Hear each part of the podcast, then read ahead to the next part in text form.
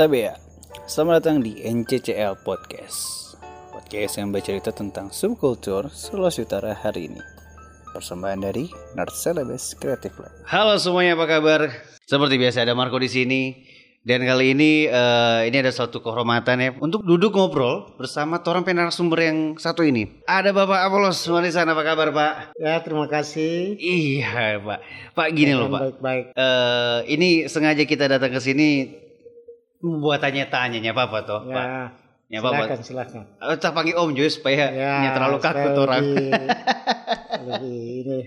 Iya iya. Nah kalau teman-teman kalau kalian dengar istilah kayak BPN BPN for kita om ya BPN ya. badan badan apa badan pertanahan atau badan apa atau badan penanggulangan bencana atau gitu ya. tapi ini ada BPNB ya yaitu Badan Pelestari Nilai Budaya eh badan pak ya balai oh balai oh sorry sorry oh, ketulisnya badan sini balai ya memang selama ini juga banyak yang bilangnya badan ya lidah agak soalnya kan sedikit ya Soalnya kan om kalau misalnya ada BP ini soalnya badan, badan, badan ya Karena ya kan? ada Badan Penanggulangan Bencana Betul. Nasional. Uh. BNPB. Cuma beda sedikit saja. I, oh, Betty, iya. Betty. Betul, beda betul, betul.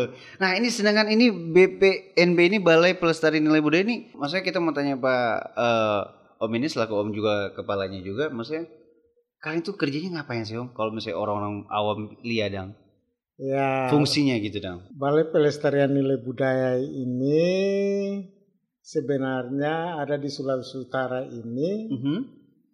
Wilayah tiga wilayah kerja. Tiga wilayah kerja om ya? Ya, Sulawesi Utara, Provinsi Sulawesi Utara, Sulawesi Tengah dan Provinsi Gorontalo. Hmm. Wah ini menarik ini menarik. Berarti tentang budaya, berarti kultural seperti itu? Ya. Oh, aku pikir tadinya tempat ini kayak semacam kayak museum gitu. Ya, memang museum juga bagian dari yang mengelola kebudayaan juga menangani. Betul itu. Balai Pelestarian ini berarti dari Kementerian Pusat, Menteri Pariwisata. Pendidikan. Oh, Menteri Pendidikan. Pendidikan dan Kebudayaan. Hmm. Dulu memang Butpar. Mm -mm. Kebudayaan dan Pariwisata. Betul. Nah, sekarang dari pendidikan. Iya, pendidikan sekarang lebih mengerjakan apa nih om akhir-akhir ini om jadi orang selama ini di sini ya tugas seharian berkecimpung di kebudayaan hmm. Ada juga melakukan kajian atau penelitian oke okay. samping itu juga kegiatan-kegiatan ada event-event dalam rangka mendukung sangga hmm. yang Tadi Om bergerak di bidang kebudayaan nah, lah. Tadi Om bilang uh, melakukan penelitian penelitian Om ya. Ya, let's talk about penelitian-penelitian itu. Karena kita penasaran penelitian apa sih yang dilakukan oleh orang-orang yang bekerja di Balai Pelestarian budaya ini om. Kalau misalnya kayak kita dokter penelitian jelas penelitian obat, nah, penelitian ya. atau dokter bedah, bedah kodok, bedah tikus gitu. Nah kalau misalnya kayak kalau di sini agak beda penelitiannya nah, beda dengan perguruan tinggi. Nah itu maksudku. Jadi penelitian seperti apa nih om? Jadi tetap mengandung norma keilmiahannya itu tetap terjaga, ya. terjamin. Uh, uh, uh. Karena itu bagian dari proses yang harus dijalani. Hmm. Tapi lebih khusus kami ini mengkaji yang berkaitan dengan kebudayaan. Hmm.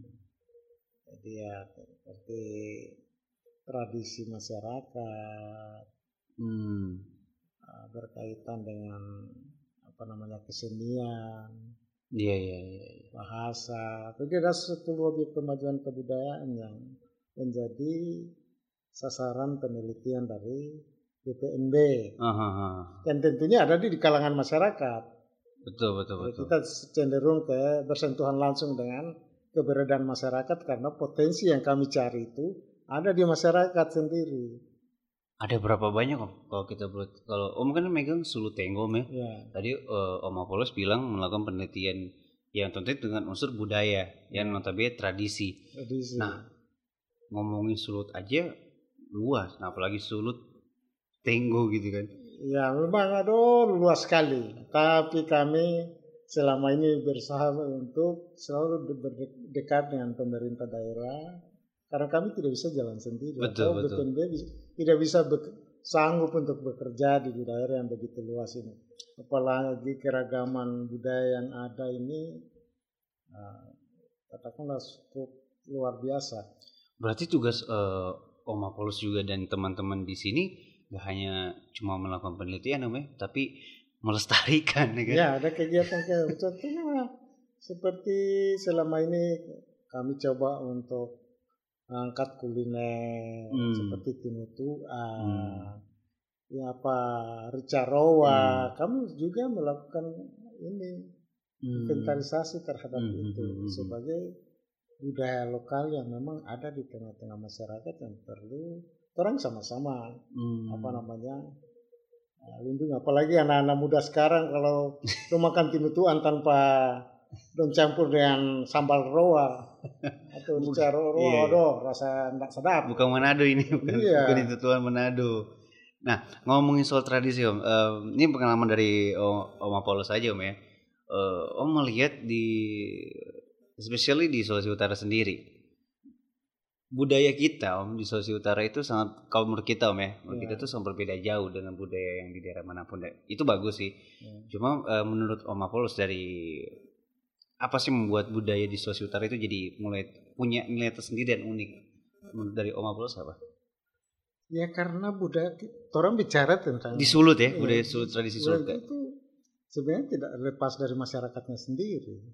Masyarakat kita emang kayak gimana? Karena, dalam berbudaya. Budaya itu adalah masyarakat jiwa iya, masyarakat ma itu orang tuh kayak gimana? Kok yang kita Jadi, lihat sih kalau ya, orang budaya Manado tuh pokoknya makan DP inti makan cuma ya, itu. yang seperti itu. Cuma itu yang kita lihat. Tapi uh, untuk orang lihat pola hidup dalam hal ini orang juga berbicara kalau bicara tentang tradisi itu tata kerama nah. pengalaman saya sebenarnya tata kerama di Sulawesi Utara ini cukup menjadi apa namanya satu hal yang memang membanggakan seharusnya sebagai orang Minahasa atau orang Sulawesi Utara itu bangga terhadap itu.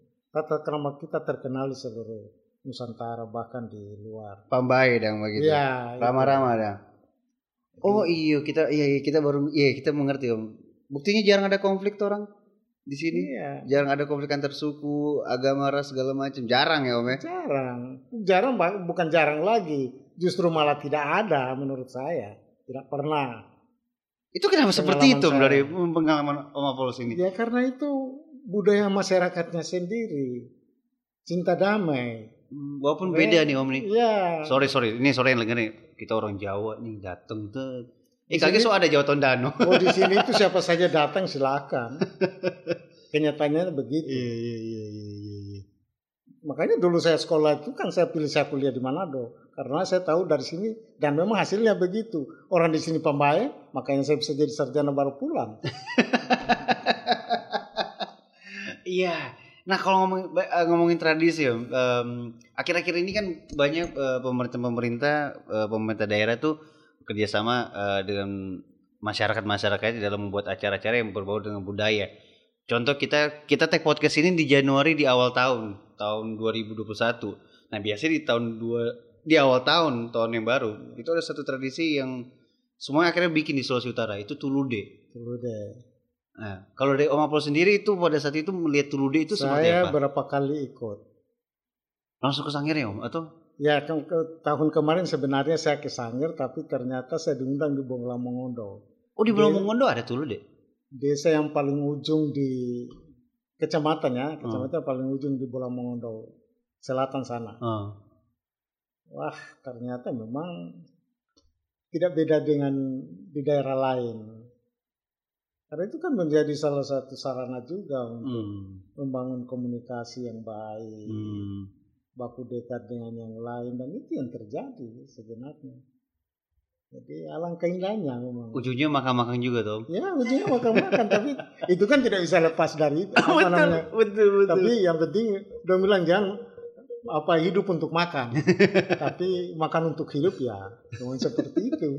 Oh, itu itu dari situ dulu deh yang kita lihat karena uh, semua juga uh, akhirnya entah di mana pun akhirnya membuat ya kan. Nah kalau dari teman-teman dari uh, Balai Pelestarian Nilai Budaya sendiri melihat hal itu, itu kalian menciptakan itu atau ternyata masyarakat yang menciptakan itu nah, itu yang menjadi jadi agenda memang di setiap pemerintah daerah di Sulawesi Utara itu tradisi masyarakat yang memang patut diangkat sebagai suatu masuk agenda pemerintah. Ya, Jadi bukan saya mata-mata untuk agenda, tapi memang tradisi masyarakat yang dipandang baik dan memang perlu dikembangkan. Hmm. Dan memang Tulude ini dari balai sini kami sudah ajukan untuk pendapat apa sertifikat sebagai warisan budaya tak benda Indonesia. Oh iya, wow. Cuma Tulude aja atau ada yang lain? Ada lain, Tunutuan, semua sudah. Hmm. Olintang juga sudah ditetapkan sebagai warisan budaya tak benda Indonesia. Oh, my. dari Sulawesi Utara. Dari Sulawesi Utara. Kalau kayak kain-kain gitu, udah? Eh, kain belum. Belum. Karena kami belum lihat motif yang kan banyak kalau ngaku kain ya ada kain bentena, ada ya, bentena. ada batik bitung segala macam. Bentena ini yang Gorontalo punya yang sudah. Oh bentena yang Gorontalo. Ya, nah, kita baru tahu ini om. Gorontalo punya sudah ditetapkan. Soalnya kita ingat om waktu kita SMA di Bitung kita pergi batik ya batik bentena. Punya ada lambang-lambang sekolah atau lambang ah. SMA jadi bisa kita pakai di ibadah hari Minggu no. Yeah. Untuk batik bentena. Padahal seragam sekolah. Saya bersyukur teman-teman dari atas apa saudara kita yang dari Bandung datang bermitra dengan kita, aduh saya rasa bangga sekali. Berarti orang luar aja bisa melihat ada nilai poin tertinggi yang poin plus budaya yang ada di Sulawesi Utara, Om ya. Yeah. Nah, kalau let's talk about tentang masyarakatnya, Om. Ini Om Apolos dan bersama teman-teman di Balai Pelestarian Nilai Budaya udah bekerja abis-abisan mati-matian. Nah, kalau ngomongin ke segi milenial anak-anak muda nih Om ya. Sekarang kan namanya peradaban semua ser, yeah. serba digital om. Itu kalau menurut om Apollo apakah nggak mau pernah ada rasa takut gak khawatir kalau ini lama-lama kayak budaya ini akan hilang deh. Terutama budaya kayak ya tulude lah segala macam karena kan untuk ukuran anak-anak sama dengan kita dong om. Orang kan masih kayak duh jadul sekali itu pi model turun serta ikut-ikut orang-orang luar. Ya kayak anak-anak muda sekarang di Manado khususnya K-pop lah segala macem lah begitu-begitu. Budaya-budaya luar, gaya berpakaian. Kalau saya itu sebenarnya saya tidak rasa takut. Tapi rasa apa? Tapi rasa bangga. Bangganya bagaimana kita sebagai pemerintah justru memberikan ruang bagi generasi muda untuk berkreasi. Tunggu, berikan ruang maksudnya kasih mereka ruang kok orang tetap berbudaya K-pop gitu. Sore bukannya kita menghina budaya K-pop, enggak enggak. Lagi ada anak K-pop persen dengar. Maksudnya gimana mau Soalnya jadi maksud saya itu begini. Uh, pada prinsipnya dari awal kita perkenalkan potensi budaya kita yang ada di daerah. Uh. Bagi generasi saya yakin karena lihat kenyataan generasi muda kita sebenarnya antusias terhadap itu. Tapi uh. bagaimana kita memberi apa istilahnya kita memberikan menu yang mereka apa enak untuk olah. Contohnya begini, kita jangan bicara terlalu jauh. Iya. Seperti budaya-budaya yang sementara ini berkembang lewat film-film ini. Oh iya. Maupun ada apa namanya itu uh, kayak apa ya seperti film-film animasi Jepang mm. oh, iya. itu itu itu bersumber dari budaya iya. jadi mereka contohnya kita mereka angkat apa film apa yang dulu terkenal ini film uh, animasi atau film apa ninja ke apa namanya Naruto itu? Naruto itu karena sebenarnya itu budaya yang di diolah oleh generasi muda yang punya kemampuan untuk mengakses itu sehingga akhirnya jadi suatu sajian yang menarik. Sir, to be honest, ini pertama kali kita bercerita dengan orang dari instansi pemerintah yang ternyata tahu anime Naruto. Om tahu Naruto, me? Ya karena zamannya itu anak saya juga suka sekali nonton nonton itu.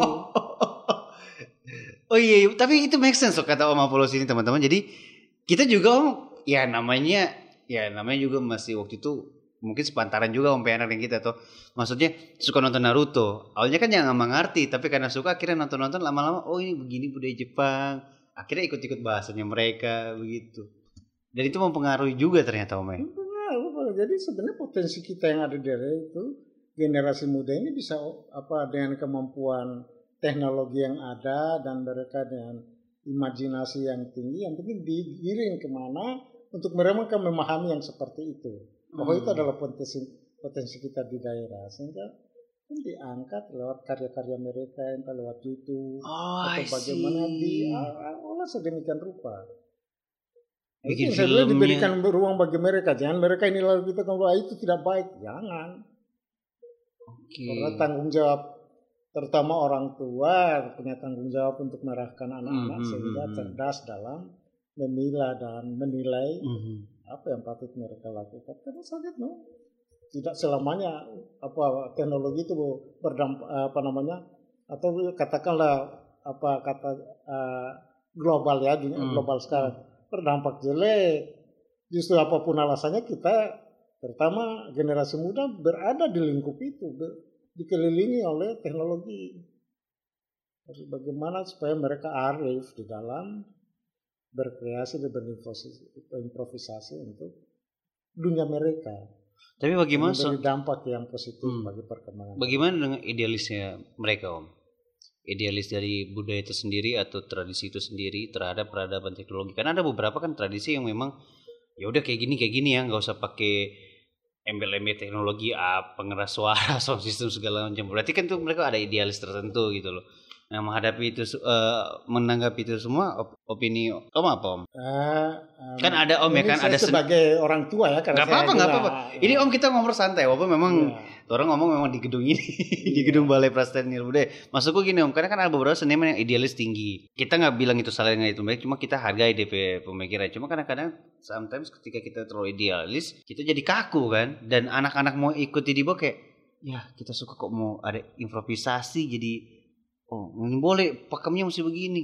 Kan begitu kan biasanya konflik-konfliknya menanggapi itu bagaimana om? Ya, jadi di dalam budaya kan jatuh-jatuhnya itu ada istilahnya kan ada selain apa ini mempunyai kemampuan apa ya kemampuan ini ya. Hmm. jadi bukan cuma kemampuan kayak ilmu pengetahuan tapi emosi sosialnya juga kan harus ada. Nah, itu. itu yang sangat penting menurut saya. Eh, jadi yang paling penting apa menurut Om? Emosi sosialnya juga harus terbangun. Emosi sosial budayanya. Rasa kayak oh ini tapi budaya. Jadi Rasa kalau berbicara masalah apa namanya idealis, hmm. itu kontrol sosial budaya ini sangat penting juga. Siapa yang mengontrol itu? Ya itu sebenarnya memotor itu dari sebenarnya kita berbicara itu agak kompleks sih. Atau, atau Tapi minimal uh -huh. itu dari lingkungan orang tua dan pendidikan terutama yang memotori itu. Sehingga uh, generasi muda itu bertumbuh itu tidak melewati apa kontrol sosialnya kan itu harus ada sehingga melihat siapa yang ada di samping saya siapa teman saya hmm. bukan berarti lalu memilih bahwa ini yang bagus ini yang tidak. Oh jadi lalu, ya. influence om kan ya. betul betul betul. Jadi mereka itu akan mencari siapa influence mereka gitu. Hmm. kayak oh kita itu sekali pak. Mana ini bro? Mana masih muda ya, kok? Mana cinta budaya kan orang? sosial. Betul betul. Ya sosial bahasa gaulnya anak muda seniman sekarang selebgram lah. Anak-anak yang punya uh, apa subscriber banyak di YouTube. Banyak di di ya. Sulut ada ada beberapa yang kita kenal juga yang dia memang youtuber Manado youtuber Sulawesi Utara dan itu sangat baik sebenarnya itu Tinggal bagaimana diarahkan untuk bagaimana mengakses dan mau tampil dengan kondisi yang ada yang menguntungkan bagi dirinya bahkan orang lain. Alright. Kalau bagi diri sendiri merasa menguntungkan bagi diri sendiri lalu orang lain tidak, berarti kan emosi emosi sosialnya kan tidak terbangun. Emosi sosial itu paling penting om ya, kontrol emosi sosial. Ya. Nah kalau dari om sendiri um, tantangan terbesar dalam Uh, menurut Om ya sekali lagi ini menurut opini Om aja yeah. bebas nggak harus dipertanggungjawabkan nggak gitu disclaimer gitu kita ngomong santai menurut Om Apollos nih Om ya yeah. tantangan terbesar budaya kita dalam melestarikan budaya kita terhadap generasi yang akan datang bukan generasi yang sekarang kita yeah. tapi generasi setelah kita menurut Om apa?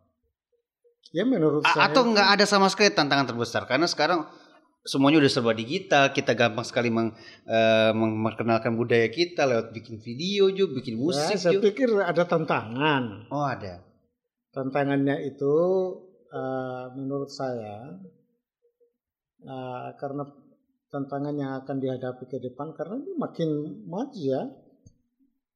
Nah, oleh karena itu uh, harapan saya itu kita perlu generasi yang ada sekarang ini, mm -hmm. terutama generasi saya yang orang tua-tua ini yang punya peran di lingkup seperti yang saya kerja sekarang betul, ini. Betul, Kita bagaimana membangun sistem. Kalau di kebudayaan itu kan membangun apa ekosistem kebudayaan. Betul. Itu. Sehingga kita sama-sama uh, menciptakan atau menghasilkan sesuatu yang akan menjadi modal bagi generasi yang ada sekarang melangkah ke depan. Hmm. Sehingga ketika dia akan muncul ya dia tahu dari mana dia melangkah awal dan setelah hmm. ke depannya seperti apa dia harus melanjutkan perjalanan itu. Hmm, itu kita kita kebayang om omongan pembekalan terhadap generasi-generasi yeah. anak muda sekarang. Makanya kami sekarang salah satu tugas kami pembentukan karakter. Dapat segala tugas yang kami jalankan. Nah kalau misalnya orang-orang luar sana om, yang ingin datang belajar tentang budaya dan tradisi Sulawesi Utara, mereka hanya cukup datang ke sini aja bisa datang ke kantor ini atau mesti belajar dari Ya kami uh, selama ini ada buku-buku dan ada kegiatan-kegiatan yang ada namanya pembentukan karakter. Hmm. Itu beberapa kegiatan yang selama ini kami lakukan salah satu jejak tradisi. Dan kita suka nih jejak itu tradisi. event yang sifatnya pembentukan karakter generasi muda. Kita antar mereka, kita pilih spot-spot mana yang generasi muda itu datang, lihat dan mau belajar itu susah nggak sih? Lalu kita berikan kesempatan bagi dia untuk luangkan ekspresi dia apa yang dia amati dan lihat itu lewat karya tulis. Alright, tahan di situ Apollos kita mau tanya dan minta tolong jawabnya dengan jujur Om ya. Om kan bilang uh, turun ke lapangan ya kan, yeah. mencari jejak tradisi, kasih tahu, eh ini loh budaya kita, tradisi kita yeah. terhadap orang-orang sama dengan kita anak-anak muda nih Om. Iya. Yeah ya kalau misalnya mau bilang oh lancar-lancar aja ya pasti lancar-lancar aja. Nah, kenyataannya di lapangannya apakah anak-anak budayanya itu sangat excited? Oh, oh iya saya mau atau kayak kayak merasa apa sih ini? apa sih ini? Alah, zaman-zaman TPA aja sini sudah kita sudah mau begitu.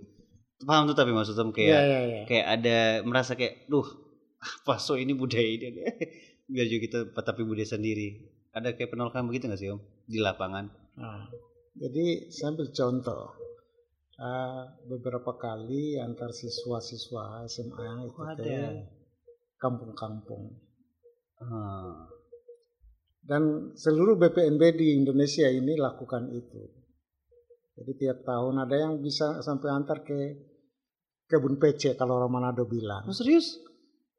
Jadi jangan cuma tahu nikmati berasnya, nasinya saja, tapi lihat aduh kasihan bagaimana orang tua setengah mati bapak sih tiap hari mulai dari oh. bapak sampai ini. Jadi kita ajak mereka ke sana lalu kita berikan kesempatan mereka tuangkan itu dalam apa komentar ya katakanlah komentar ya. Mm -hmm. Jadi satu lembar kertas nanti orang pilih oh ini tuh karyanya yang paling bagus ini dan bukan berarti yang lain tidak bagus, mm -hmm. tapi dia apa memahami itu dan rentetan atau prosesnya lalu dia tuangkan di dalam karya tulis seperti itu. Nah, baru kita berikan ya sedikitnya rangsangan bagi dia sebagai bentuk apresiasi Damn, kita terhadap karya niat sekali Om ya bikin begitu. Iya, karena memang kenyataan orang tahu makan nasi tapi tidak tahu orang yang setengah mati untuk menanam entah hujan atau panas bagaimana sampai bisa dihasilkan itu melalui proses yang luar biasa. Dan tradisi ini lah kita perlu tanamkan sehingga ada timbul emosi sosial tadi, rasa menghargai terhadap hmm. orang tua, karya orang lain bahwa karena dengan susah payah begini-begini sehingga ada. Oh my god. Jadi di sini kami bawa itu contohnya tinutukan sampai iya. sudah ada filmnya. Seakan-akan memang tinutukan ya disaji begitu saja, tapi ya bahwa lakukan itu mulai ambil gambar dari bagaimana harus ambil dari PT Rica apa segala macam renungnya semua sehingga menganggap yang kita harapkan ke depan walaupun sederhana begitu tapi itulah zaman milenial hmm. Kecanggihan berpikir mereka itu mudah-mudahan itu akan diolah sebagai salah satu formula yang dikemas demikian rupa sehingga menarik Ya apalagi zaman sekarang TikTok yeah. dan tutorial-tutorial. Ya, itu yang begitu. Tutorial bikin mie cakal. Ih, so ada no. Kita lihat. Itu yang uh, Om Apollos lakukan bersama teman-teman di BN, uh, BPNB yang lain. Itu program ini program nasional. Bali ini kita lakukan sebagai langkah apa namanya pioner atau perintisan. Hmm. Kita harapkan karena contoh katakanlah di Sulawesi Utara 15 kabupaten kota. Hmm. Terus Gorontalo berapa kabupaten kota dan Sulawesi Selatan. Jadi kita nyanyi program perintisan mudah-mudahan uh. di dinas terkait yang terdekat dengan kondisi masyarakat yang ada tindak lanjuti. Jadi tugas kami sebetulnya seperti itu. Dengan harapan agar uh, anak-anak generasi muda itu akhirnya sadar dengan budaya kita sendiri dan akhirnya mereka melestarikan. Iya. Dan sendirinya tanpa sadar. Seberapa yakin? Cinta makan makanan lokal. Ah. Berarti kan sudah mencintai budayanya. Tapi bukan berarti harus KFC terus. iya tuh. iya betul. Nyarus, iya betul. Nyarus uh, ayam rumah makan cepat saji dan iya. lu DP inisial KFC kok salah kan Om. Iya itu no. nah Om, kalau ini pertanyaan terakhir um, anggap dari 0 sampai 100% dari Om Apollos lakukan di teman-teman bersama teman-teman dari Balai hmm. Pelestarian Nilai Budaya ini dia. Uh, seberapa seberapa yakinkah Om Apollos terhadap generasi-generasi muda yang notabene mereka pada dasarnya akan sangat mencintai budayanya dan akhirnya mereka menjadi menjadi pionir juga bagi anak muda untuk melestarikan skala 0 sampai 100 persen berapa persen kira-kira? 100 persen? 1000 persen? Atau masih 50 persen? Berarti 50-50 nih om. Begini saya harus jujur nah ini kita suka. bahwa kami belum buat apa-apa. Hmm, Dalam okay. arti bahwa daerah luas dan pekerjaan ini sangat berat. Karena apa? Ibarat BPND ini hampir sama dengan sudah tahu tuh pendeta maupun ustaz. Jadi kita tidak bisa prediksi yeah. dalam satu dua hari ke depan kalau pendeta berapa orang yang akan dia tiap hari khotbah berapa orang mau masuk surga? Tidak. Iya iya. Ini saya harus jujur iya betul. Betul loh Ustadz juga seperti iya. itu tapi minimal kita lihat dari apa aplikasikan itu di dalam kehidupan sehari-hari ada perubahan pola hidup berarti kan sudah mengarah kepada apa yang kita harapkan jadi BPNB memang selama ini uh, melakukan itu karena ini investasi nilai namanya. Betul. Kita investasi sesuatu yang akan nilainya muncul pada 20 30 tahun. Ya, bukan bukan masalah uang tapi lebih ke ya. Pendirian uh, ya, ini investasi nilai. Nilai. Oleh karena itu memang perlu kerjasama yang baik kan lintas sektor antara ini yang dinamakan oh, di, di uh, kepemajuan ke undang-undang kepemajuan kebudayaan itu. Ini kita bicara konteks kebudayaannya. Iya. Oh. Dan dinamakan membangun menghidupkan ekosistem hmm. dan meningkatkan bersama dalam rangka uh, menyebarluaskan informasi tentang kebudayaan. Dengan demikian, mudah-mudahan ini kita berinvestasi ini akan dampaknya ke depan itu pasti ada. Pasti ada, saya yakin pasti ada. Yakin om. Karena seperti yang tadi dikatakan tuh, generasi beberapa generasi muda yang kami libatkan beberapa kali, kami sudah lihat ada respeknya terhadap program-program yang kami lakukan. Walaupun belum seberapa. Kalau kita sistemnya keroyokan program yang ada atau harapan dari pemerintah, saya pikir tidak ada yang mustahil. Pasti kita akan mencapai sesuatu sesuai dengan harapan. Berarti in the end, anak-anak muda, siapa pun yang lagi denger ini, kita bisa dong kan sama-sama bersama Om Apolos ya, dan bersama teman-teman dari BPNB yang lainnya. Ya yang penting mari Tuh, orang kolaborasi kan lebih bahasa bahasa gaulnya kan sekarang orang kolaborasi kolaborasi orang anak-anak milenial suka mau belajar uh, mungkin Om Apollos dan teman-teman lain kasih ajar apa apa orang mau mungkin kan yeah. seperti seperti itu kan itu yang dibutuhkan niscaya nanti untuk generasi yang mendatang Nah itu yang sekali lagi khusus bagi kami di instansi-instansi pemerintah atau telko atau ini maksudnya sekolah mm -hmm. pemerintah yang ada ini memang kami harus sesuaikan dengan baju, bergandeng tangan dan bergerak melangkah bersama. That's itu it. pasti. Gak bisa cuma saya sendiri ya. kan. Berat sama dipikul dengan sama dipincung. Maka konsep Minahasa Raya tentang Mapalus akan terbangun. Oh iya, nah, selamanya dengan kata-kata Mapalus. so, Mas terima kasih banyak Om Mapalus kita ya, udah ngobrol-ngobrol santai. Intinya ternyata teman-teman hmm, siapa pun kita nggak nih kalau emang pingin melestarikan budaya kita sendiri nggak harus nanti torong so tua om ya. Dari sekarang jadi dari muda pun ya kalau bisa ciptakan rasa bangga terhadap torong budaya. Sama kayak Om Apollos bilang apa meningkatkan emosi sosial, sosial. kan itu yang paling penting. karena nyapa pandang bulu ya siapa pun orang di mana kalian berasal so berapa lama tinggal di daerah Sulut atau baru datang kalau memang ya minimal suka makan tinutuan itu sama dengi ya sudah suka dengan torong budaya yang tradisi. So once again terima kasih banyak Om Apollos udah mau diajak ngobrol-ngobrol. Mohon maaf kalau misalnya ada yang tadi kata-kata dari torong budaya menyinggung ya tapi tujuannya baik ya Om ya. Yang penting budaya lokal, budaya luar tetap torong masih bisa saling gandeng, saling kerjasama. So akhir kata, tapi nama Marco. Apolos Marisan. Sampai jumpa di next episode. Bye bye. Ya.